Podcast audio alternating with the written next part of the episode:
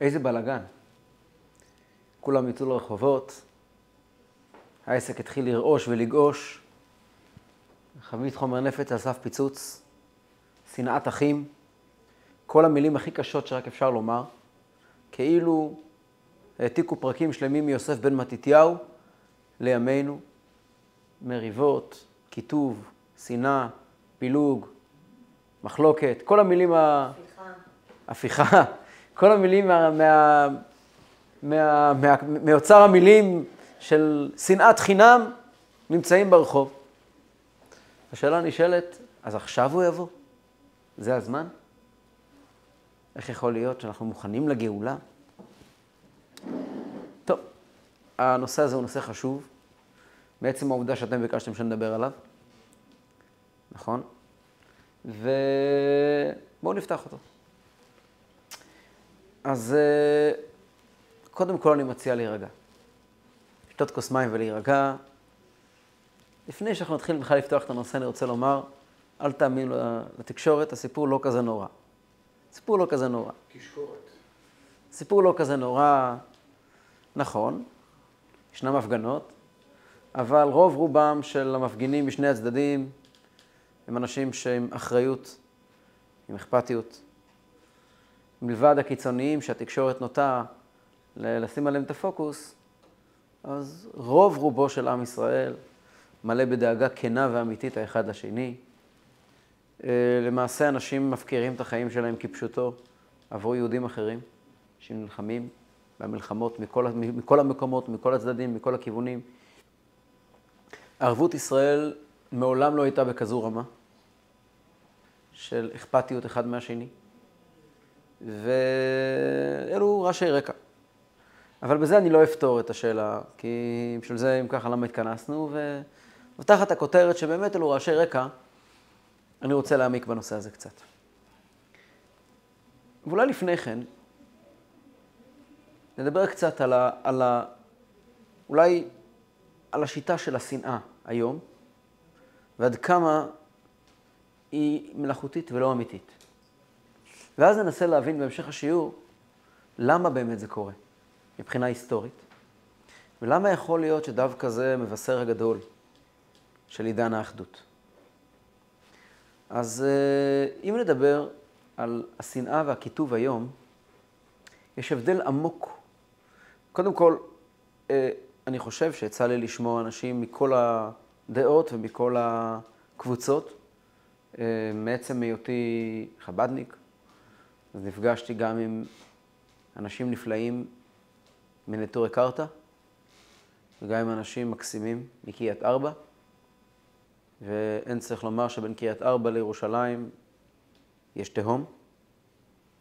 ופגשתי אנשים מדהימים מרעננה ומרמת אביב ג', וכמובן, כמובן בתוך עמי אנוכי יושבת בעיר המקסימה שלנו חולון. נדמה לי שפגשתי את רוב סוגי הציבורים, כנראה שאת כולם, אבל אני לא רוצה להבטיח. יצא לי, כאן ושם, וכולם אנשים טובים, כולם אהובים, כולם ברורים, כולם מתכוונים לטוב. כן, כן, אני יודע שהשיח הוא קצת שונה, ערב רב, ועוד כל מיני מילים כאלה שכבר ניתן עליהם את היחס. המאפיין של השיח היום, מה שלא היה בעבר, הוא דבר והיפוכו. מצד אחד השיח היום הוא מאוד אלים. מאוד אלים. מאוד אה, חריף, מאוד כוחני, מה שלא היה פעם. פעם השיח לא היה כל כך אלים. אלים, אני לא מתכוון אלימות פיזית, אבל אלימות מילולית, מזהים תהליכים אה, וכיוצא באלה משני הצדדים, או משלושת הצדדים, או מחמשת הצדדים, או לא יודע כמה צדדים כבר קיימים, אולי 12 צדדים קיימים לעם הזה. השיח הוא שיח מאוד מאוד מאוד מאוד חריף. אבל מצד שני הוא לא יושב באמת על, על, על, אה, על חלוקה רעיונית אידיאולוגית, ואני אסביר למה. אנחנו נמצאים בעידן הרשתות החברתיות. ולא קיים היום בכלל שיח. אין היום מקום שבו אנשים חולקים את דעותיהם באופן נקי. השיח מובל כשהוא היה מובל בעיקר על ידי העיתונות, הוא בוודאי היה מובל בידי אנשי קצה. הרי עיתונות לא תפרסם כי היא רוצה למכור, היא תפרסם תמיד. הרי חצי מהחדשות זה התבטאות של. מצאנו התבטאות של רב מסוים, ח"כ מסוים, שר מסוים, אה, אה, אה, מפקד מסוים. מצאנו התבטאות מסוימת, מצאנו משהו קיצוני, זה משהו לעשות ממנו כותרת. הרי לא יעשו כותרת מסתם מילים שנאמרו. תמיד יחפשו בשביל כותרת את הקצה, זה ברור. והשיח היום, ברובו, הוא סביב אמירות. מה תגיב על האמירה של פלוני אלמוני? האמירה, עוד אוטר גזוקט. מה תגיב על האמירה של פלוני אלמוני? אבל גם כשהשיח מתנהל באמצעות אה, עיתונים, הוא בוודאי שיח קיצוני. כל שכן וקל וחומר, בן בנו של כל שכן וקל וחומר, כשהוא מתנהל ברשתות, ברשתות החברתיות. למה? אם הרשתות החברתיות היו דמוקרטיה, אילו הם היו דמוקרטיה, כל אחד היה נכנס לרשת החברתית ופוגש את כולם. היה פוגש את כולם בלי פילטרים. היה שומע את דעותיהם של כל הציבור כולו. זה היה נפלא. אבל המציאות היא לא כזאת. המציאות היא שפייסבוק, למשל, תיתן לך תמיד את האנשים שקרובים אליך בדעתך, בדעתם. האלגוריתם של הרשתות החברתיות נותן לכל אחד 90 אחוז מה, מה, מהפיד שלך, זה לא החברים שלך. לא כל הודעה שחבר שלך מעלה אתה תראה. 90 אחוז ממה שתראה זה אנשים שאומרים בדיוק את מה שאתה אומר. בדיוק את מה שאתה רוצה לשמוע, בדיוק מה שאתה אומר, כן. האלגוריתם שלך יודע לזהות מה אתה מחפש, ואת זה הוא נותן לך. כי הוא רוצה לתת לך חוויה נעימה. הוא לא רוצה לערער אותך. ובזה בעצם נוצרה בכל העולם, לא רק בארץ, אה, תקשורת של עיוורים. בעיקר אנחנו שומעים מה יש לנו לומר על הצד השני.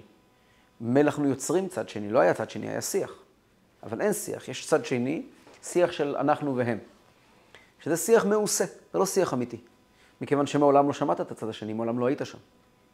וככל שהולכים, אתה הולך ומתברג ועובר הזמן, ואנשים צורכים את הידע שלהם מהאיתנות הצבועה בצבע מאוד מאוד מסוים, שאותה הם אוהבים לצרוך ואותה הם נהנים לצרוך, ומהרשתות החברתיות שבה הם מקבלים את המידע שהם רוצים לקבל ושהם אוהבים לקבל.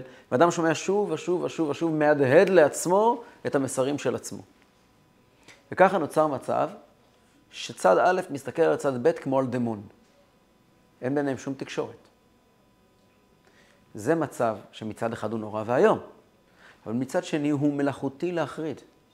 זה לא אמיתי, זה שקר מוחלט.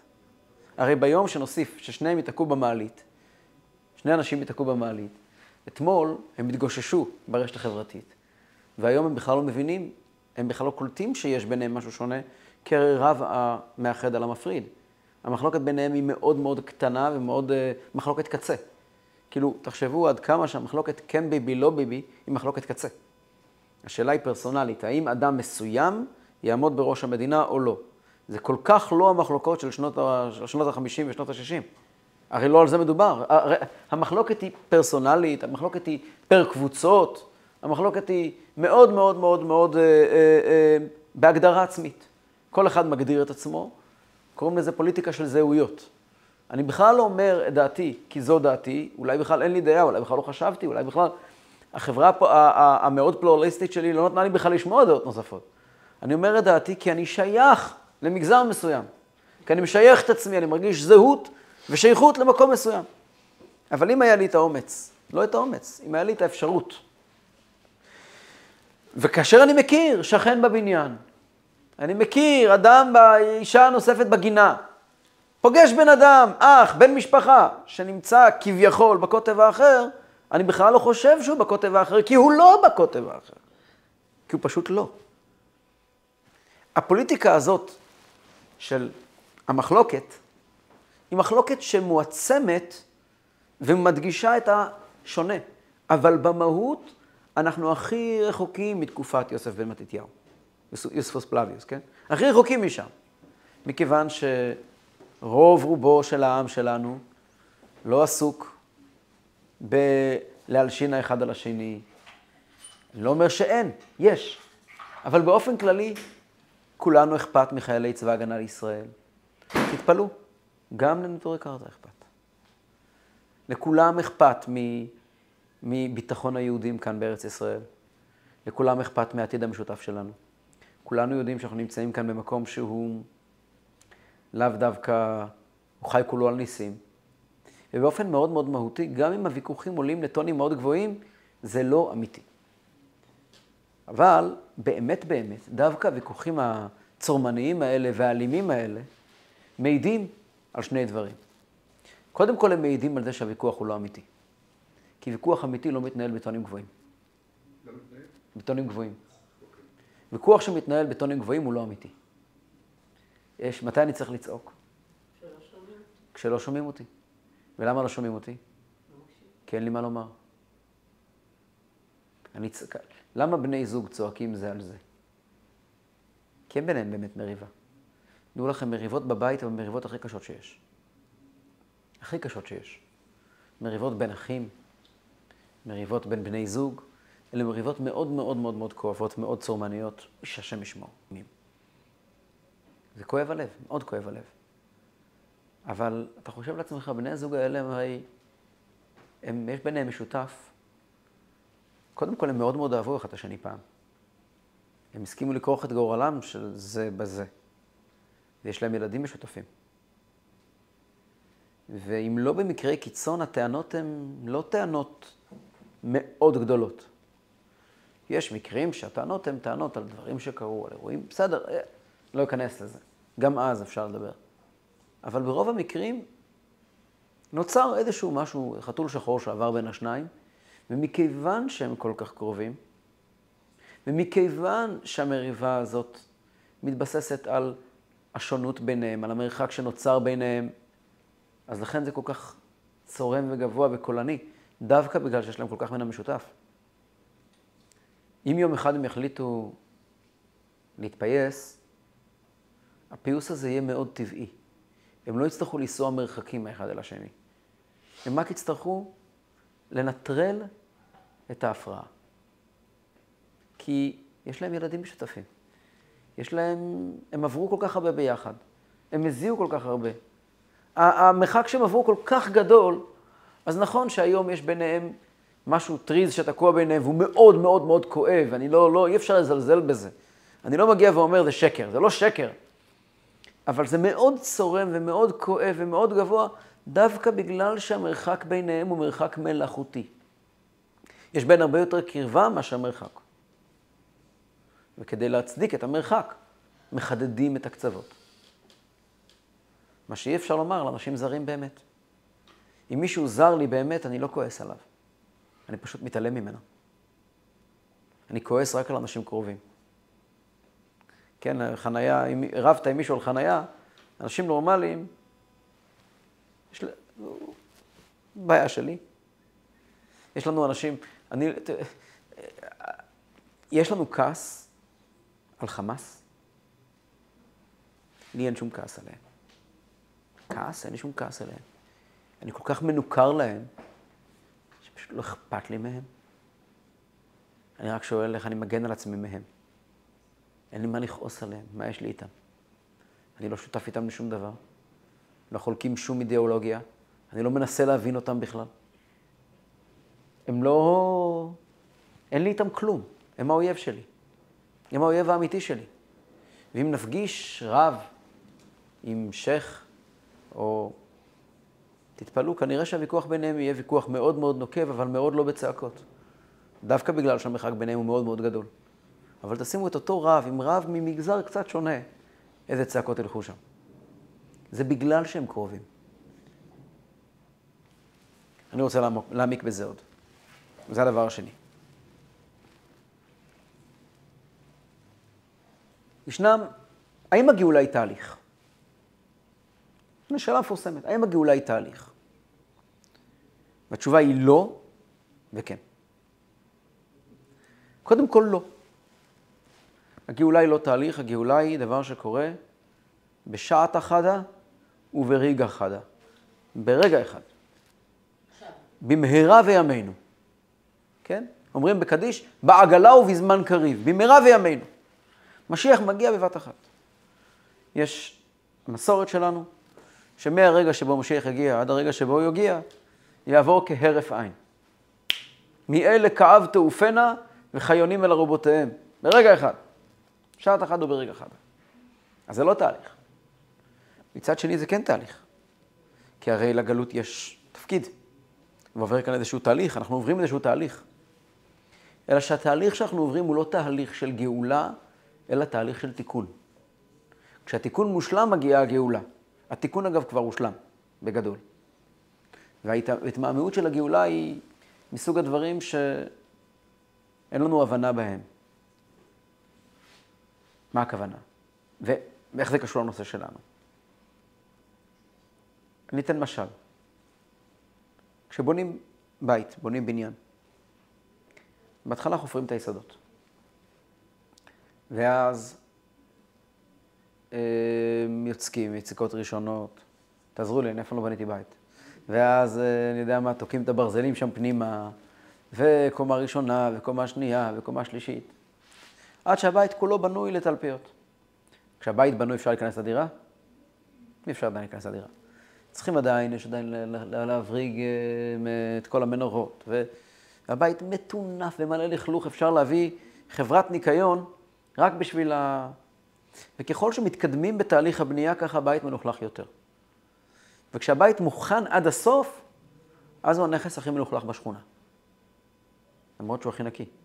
חדש, דנדש, מהניילונים. למה? כי תהליך הבנייה הוא תהליך שמשאיר המון פסולת.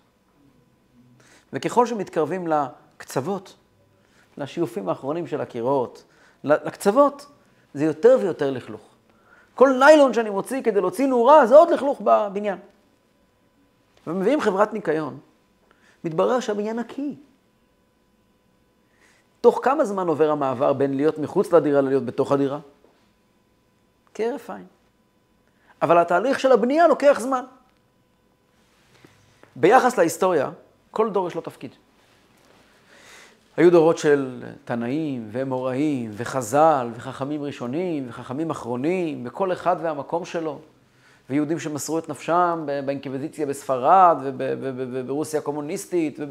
כל דור והאתגרים שלו, דור דור ותפקידו, דור דור ואתגריו, דור דור ומסעותיו. ראשונים כמלאכים, אנו כבני אדם, אומרת הגמרא. ואם ראשונים כבני אדם, אנו כחמורים, ולא כחמורו של רבי פנחס בן יאיר. הראשונים הם מלאכים, הם היסודות. אבותינו שורשים. הם, הם היסודות. ואחרי זה יש רצפה, וקומה ראשונה, וקומה שנייה, ושלד. ובסוף, בסוף, בסוף מגיעים אנשים מאוד מאוד מאוד מאוד מאוד קטנים, עם יכולת ריכוז ששואפת לאפס, ש... מכיוון שאין להם צורך ביותר מזה. אלו אנשים נורא נורא קטנים, גמדים, שכל התפקיד שלהם זה לעשות פינישים. אם היה להם קצת יותר, הם לא היו באים לפינישים. אם הם היו קצת יותר גדולים, היו מביאים אותם שלב קודם.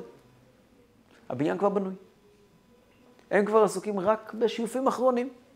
מייצרים המון לכלוך והמון בלאגן, כי הם אחרונים.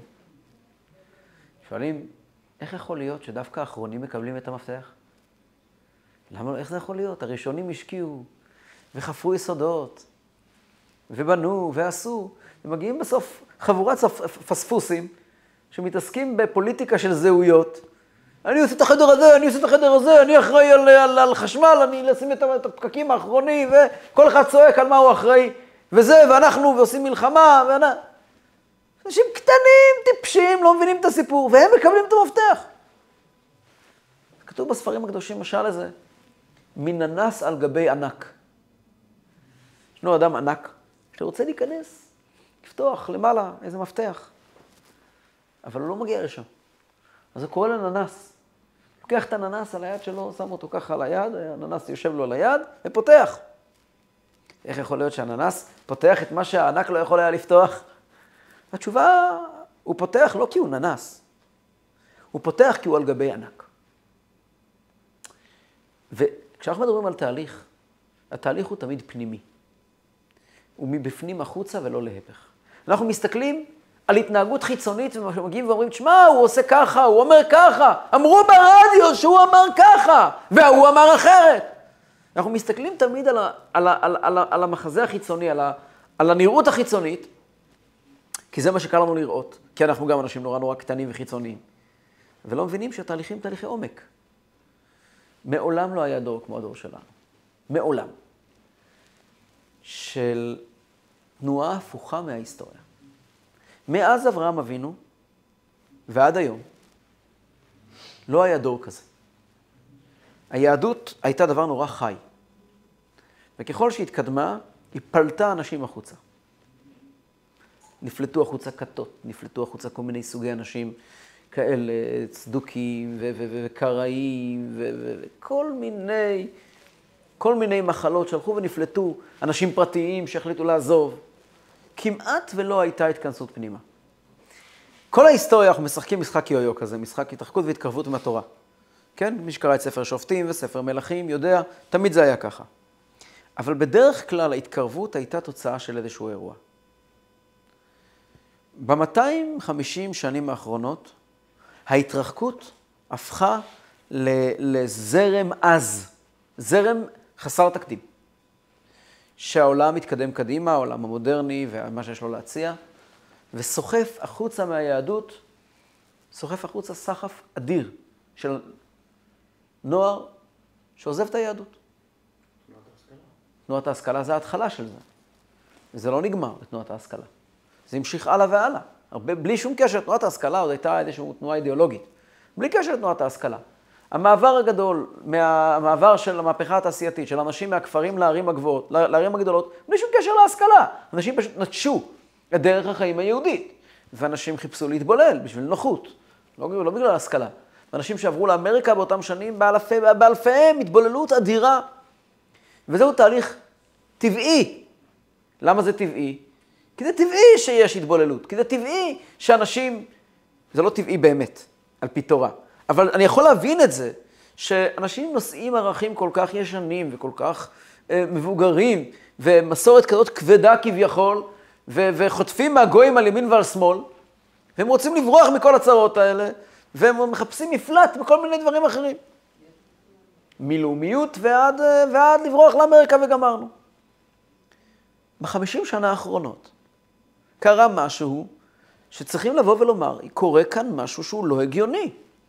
יש תנועת חזרה בתשובה מטורפת. כל אדם פרטי שחוזר בתשובה זה פלא לא מובן, זה נגד ההיגיון. זה נגד הטבע. הטבע הוא שנפלטים החוצה. זה הטבע, ככה היה כל ההיסטוריה. שאנשים לא חיפשו, זה לא פירוש שהם הגיעו ואמרו, אני נגד, אתה לא צריך להיות נגד כדי לעזוב. שאדם עוד אחד ועוד אחד מגיעים ואומרים, משהו שם קורה לי. והקריאה הזאת פנימה היא לא כי אני מפחד ממשהו, זה לא מגיע בעקבות איזה צרה, איזשהו כאב, איזשהו אויב. זה מגיע מכיוון שאני מרגיש שזאת הזהות האמיתית שלי. ואם לפני 20 שנה אדם מן הרחוב היה אומר לך, אל תסתכל עליי ככה. סבא שלי היה רב. היום, אדם מן הרחוב אומר לך, אל תסתכל עליי ככה. הנכד שלי הוא בישיבה. וזאת מציאות, דבר שאנחנו רואים אותו לנגד עינינו. מכל הסוגים ומכל המינים. בואו נדבר קצת על הערב רב. ישנו שיח שמובל בפני, בידי אנשים שנורא אוהבים לחדל קצוות, מכיוון שאין להם מה לומר, שמדבר על ערב רב. מה זה ערב רב? כתוב שעם ישראל יצא ממצרים, יצא איתם ערב רב, הרבה מאוד מצרים יצאו איתם. וכתוב בספרים שהערב רב האלה מגיעים בכל דור ודור. ישנם אנשים שאין להם מה לומר, ולכן הם מדברים תמיד על אנחנו והם. שכחלק מהרצון, בדיוק כמו פייסבוק, לעשות לנו נעים על הלב, זה למצוא אויב, והאויב הוא מישהו שם מעבר להרי החושך, מעבר לירקון. מישהו שמה, איזה אויב גדול. ומאוד מאוד קל לבוא ולסמן אנשים, קבוצות, יחידים או קבוצות בתואר הנכבד, ערב רב, שלא יזכו לגאולה. אז קודם כל, מיותר לומר שהלכתית אין לזה שום מקור. הרי כל מי שנולד לאם יהודייה, הוא יהודי. כן, זה לא הפירוש. ערב רב זה לא משפט שאפשר להשתמש בו, לנפף בו מבחינה הלכתית. מבחינה הלכתית, כל מי שנולד לאם יהודייה הוא יהודי, והרי אותו ערב רב, הבן שלו יחזור בתשובה, אתה לא תאמר, הוא ערב רב, כי אימא שלו היא ערב רב. לא, אתה לא מתכוון להגיד שגנטית הוא ערב רב, נכון? אתה מתכוון להגיד שחלקי הרע שבו כל כך גדולים עד שלא יזכה לגאולה, השם ישמור. ומעבר לזה שזה שיח טיפשי, מה התכוונו באמת בזוהר שדיברו על ערב רב שלא יזכה לגאולה? אז החינוך שאני קיבלתי בחסידות, שכדי לחפש את הערב רב, בכלל לחפש את האויב, לא צריכים להסתכל החוצה. אם אתם מחפשים את הערב רב, הרי הוא לפניכם. נעים להכיר. ערב רב זה אני. וכל דבר שמבקשים ממני לעשות, לעולם לא יהיה, לא ייתכן שהקדוש ברוך, הוא הטיל עליי שליחות, ולומר, ש, שאומרת, תשמע, אתה בחור מושלם אתה, אין לך מה לתקן. אתה יודע איפה הבעיות נמצאות? שם. זה לא יכול להיות. אין בזה שום היגיון. הרי אני לא יכול לתקן את ההוא. את מי אני יכול לתקן? את ההוא. אז יאללה, לעבודה. מה זה ערב רב? ערב רב פירושו שיש בנו, כולנו, חלקי טוב וחלקי רע. בבסיס שלנו כולנו טובים. בני אברהם, יצחק ויעקב. לפעמים יש בנו יסודות שנספחו עלינו בזמן, באריכות הגלות, יסודות לא טובים. ויש לנו מלחמה פנימית עם עצמנו, לדחות את הערב רב שבתוכנו, ולה, ולהנביט את הטוב. זאת הכוונה כשמדברים על זה שערב רב לא יזכה לגאולה. מה הכוונה? הכוונה היא שהלכלוכים לא יישארו בבית כשיבוא, כשניתן את המפתחות. מה אני מתכוון לומר? כשאני מגיע ופועל בצורה מסוימת, אני מגיע ואני אומר, תארו לעצמכם, החברה היום בישראל משוסעת, מקוטבת, מחלוקת. כמה זמן צריך כדי לרפא את החברה? צריכים דקות. פשוט, יש כמה דברים פשוטים שצריכים לעשות, אי אפשר, אני לא יכול לעשות את זה. דיברנו על אליהו שבוע שעבר. למה אליהו מגיע? אומר הרמב"ם, אין אליהו בא לא לרחק את הקרובים, ולא, ולא לקרב את ה... לא, לא, לא, לא, לא לרחק את הקרובים, ולא לרחק את הקרובים בזרוע, אלה שהתקרבו בכוח. אלא, אלא לעשות שלום בעולם. שנאמר, הנה אנוכי שולח לכם את אליה הנביא, והשיב לבבות על בנים ולב בנים על אבותם. אליהו מגיע לעשות שלום בעולם. בשורת השלום של אליהו היא לא תהיה הפתעה. אם מדברים על איזה סופר שמפורסם בדעות שלו נגד יהדות ובצורה מאוד מאוד קיצונית, שאיבד את הבן שלו במלחמת לבנון השנייה, ואני מדבר על אדם מסוים. אני יכול לבוא ולומר, הוא עוכר ישראל, הוא ערב רב. מי שמך?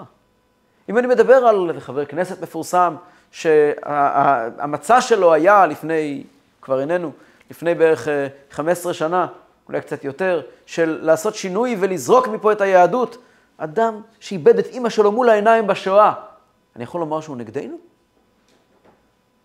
והבן שלו, שכביכול נחשב סמל של המשך של זה, ודווקא עסוק בלהוכיח כל הזמן שהכותל קרוב לליבו, והתפילין קרובים לליבו, והמצוות קרובים לליבו, כיוון שהוא חלק. אני לא מסכים עם הדעות שלו, בהרבה מאוד דברים, אבל אפילו הרטוריקה שלו השתנתה. וזה לא עניין של פוליטיקה. זה לא עניין של פוליטיקה, זה המהות שלו. כי זה המשותף שלנו. ויכולים להיות מפה ומשם. בסוף לכולם אכפת מאותו הדבר. והסיבה שאנחנו מבליטים, אנחנו מבליטים תמיד כאשר יש מאבק, מבליטים את הערב רב, מבליטים את, ה, את הציפורניים. כשיש שני חתולים שרבים הם שולפים ציפור, ציפורניים, אבל רוב הגוף שלהם זה לא ציפורניים. הערב רב, נוריד אותם. את הלכלוך בבית נוריד. נעמיק עוד קצת. המציאות היא שיהודים בדור הזה, הם כולם, בכל העולם אגב, היהודים לא, לא גרים רק בישראל, צריכים לזכור. היהודים בדור הזה הם כולם צאצאים של שורדים. כל מי שהוא יהודי בדור הזה, בגשמיות ממש, הוא צאצא של מאות דורות של שורדים. בכל דור ודור עמדו עליו לכלותו, ובכל דור ודור הייתה לו את האפשרות לא להיות. לא להיות בגשם, לא להיות בגשמיות, או לא להיות ברוחניות, להפנות עורף. וכל מי שגר כאן היום, כל מי שנושא וקורא לעצמו יהודי, באיזושהי דרך שהיא, הוא שורד. אה? צאצאים של שורדים. כולנו צאצאים של שורדים. כולנו שורדים בעצמנו. זאת אומרת שכל אדם, כל יהודי היום, הוא מאות דורות, לא עשרות, מאות דורות של בחירה להיות יהודי. שוב בחרו, ושוב בחרו, ושוב בחרו, ושוב בחרו נגד כל הסיכויים. עד אברהם אבינו. כשאני מסתכל על יוצאי רוסיה, למשל, כל כך קרובים לליבי, שנחשבים אולי סמל סטטוס של אנטי, כביכול. יהודי רוסיה הם ההוכחה הגדולה ביותר לנצח ישראל לא ישקר ולא ינחם, כי לא אדם הוא להנחם. יהודים שניתקו אותם ממורשת אבותיהם, בכוח, ניתקו אותם מהיהדות, אסרו עליהם לקיים חיים יהודיים תרבותיים, לא רק דתיים. ניתקו אותם, ופתאום כולם, וכל מקום שאתה רק מאפשר ולא נותן לפוליטיקת הציפורניים, לפוליטיקת הערב רב להשתלט, ואתה קצת מעביר את זה. אתם יודעים שבתי חב"ד ברוסיה הם בתי חב"ד הפורחים ביותר בעולם.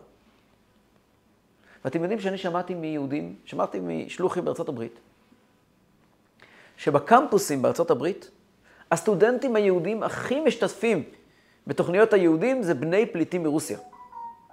הכי משתתפים מכל היהודים זה בני פליטים ברוסיה.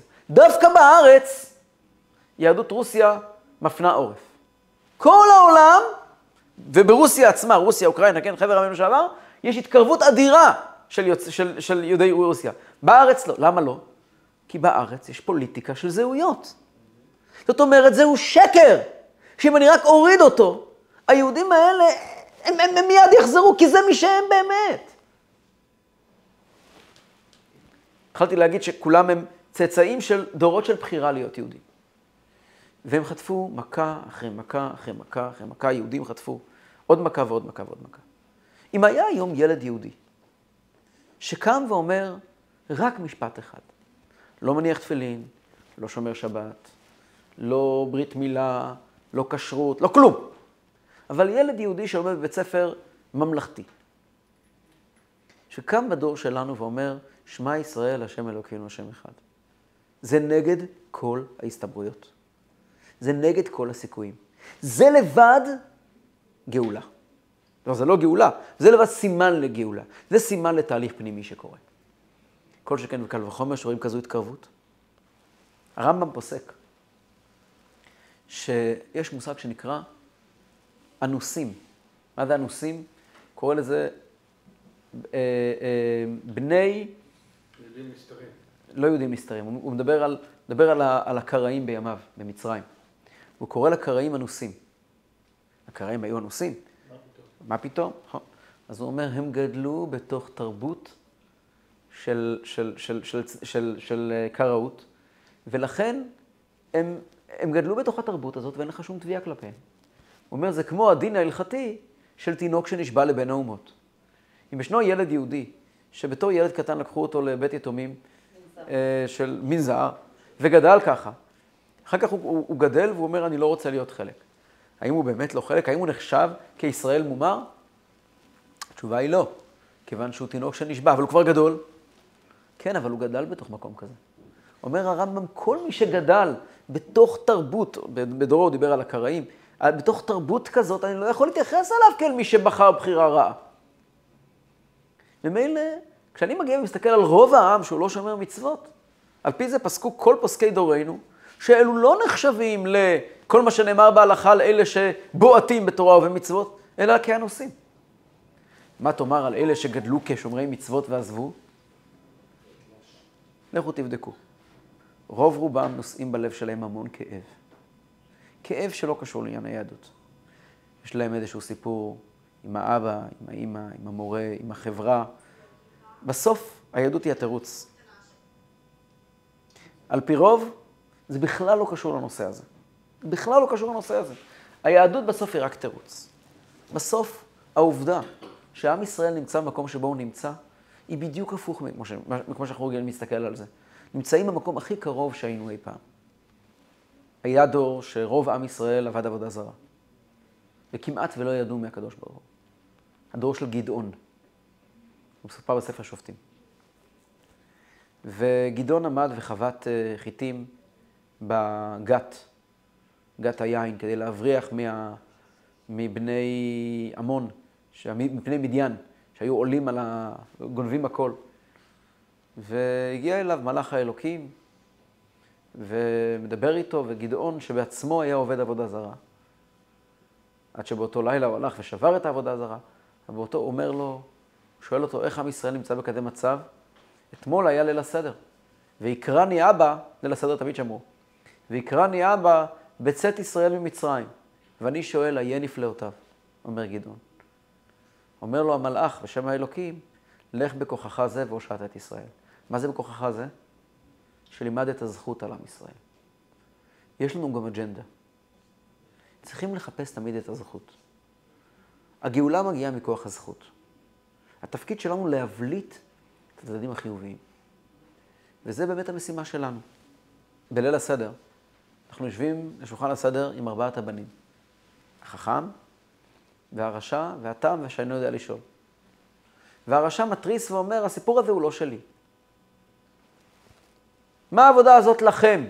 לכם ולא לו. ולפי שהוציא את עצמו מן הכלל, כפר בעיקר, אין כפירה גדולה יותר מאשר להוציא את עצמך מן הכלל. ואף אתה, אומרת לנו, אומרת לנו האגדה, הכה את שיניו, ואמור לו בעבור זה עשה השם לי בצאתי ממצרים, לי ולא לו, אילו היה שם לא היה ניגן. אמר הרבי מלובביץ', הרבי הגדול שלנו, מה אומרים לבן הרשע בליל הסדר? תקשיב יא בן, תקשיב יא איבני. אילו היה שם, לא היה ניגן. אבל אתה לא שם. יצאנו כבר ממצרים. את הלילה הזה אנחנו חוגגים, כי מאז מתן תורה אין לך אפשרות לא להיגאל. אילו היה שם, לא היה נגאל.